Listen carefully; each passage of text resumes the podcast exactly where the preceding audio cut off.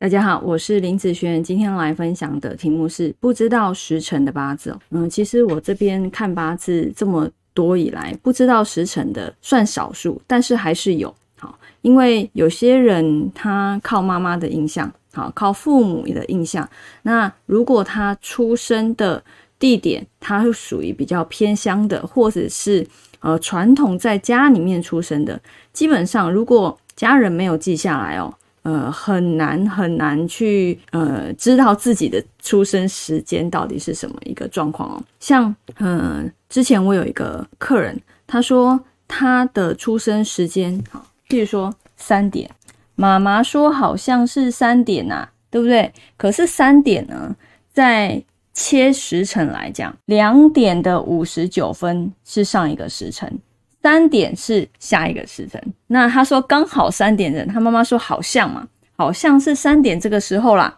好，这个就很麻烦，你知道吗？因为他只要前一秒后一秒，其实说真的，他的八字的时柱来讲就会差很大。那一旦时柱不同的时候，你的八字就完全不一样了。好，完全不一样，运势来讲会不会有差别？好，我有批过，有的差不大的。好，就是说它的五行来说，还有它的字的流通来讲，这两个八字来讲，某些流年才会不一样。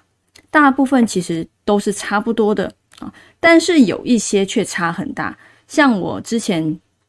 刚好那段时间很奇妙，全部都是批像类似这样这种，好差一点点的时间。然后当两个八字排出来的时候，一个呢是日主受克型的八字，好，一个不是。好，所以这两个八字的看法，好就会是完全相反的。你知道完全相反，那运势来讲是不是就差很多？是啊，是差非常非常多的哈。所以一个石柱对我来讲，它的呃不确定，就会让我造成在尤其是大运以及流年上面判断来讲，会比较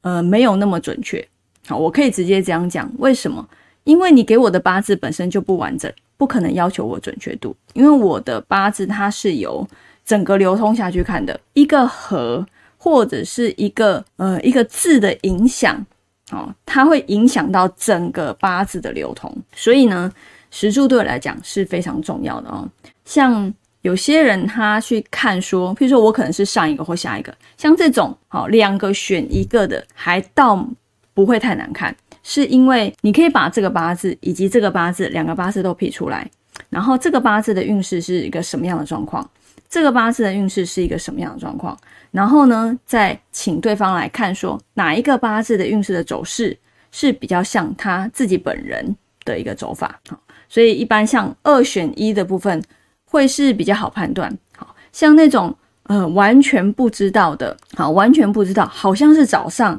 好像是下午，好像是晚上，这个跨的时区就太多的部分。像这样子的客人哦，来他有这方面问题的时候，我都会先跟他讲，我说，嗯，因为你的八字本来就不完整，所以呢，准确度一定会下降。好，除非你要看到，好，譬如说流月的部分，流月，好，譬如说今年一到十二个月，那这个月份里面的起伏，只能大概去给他抓一下。其实我觉得。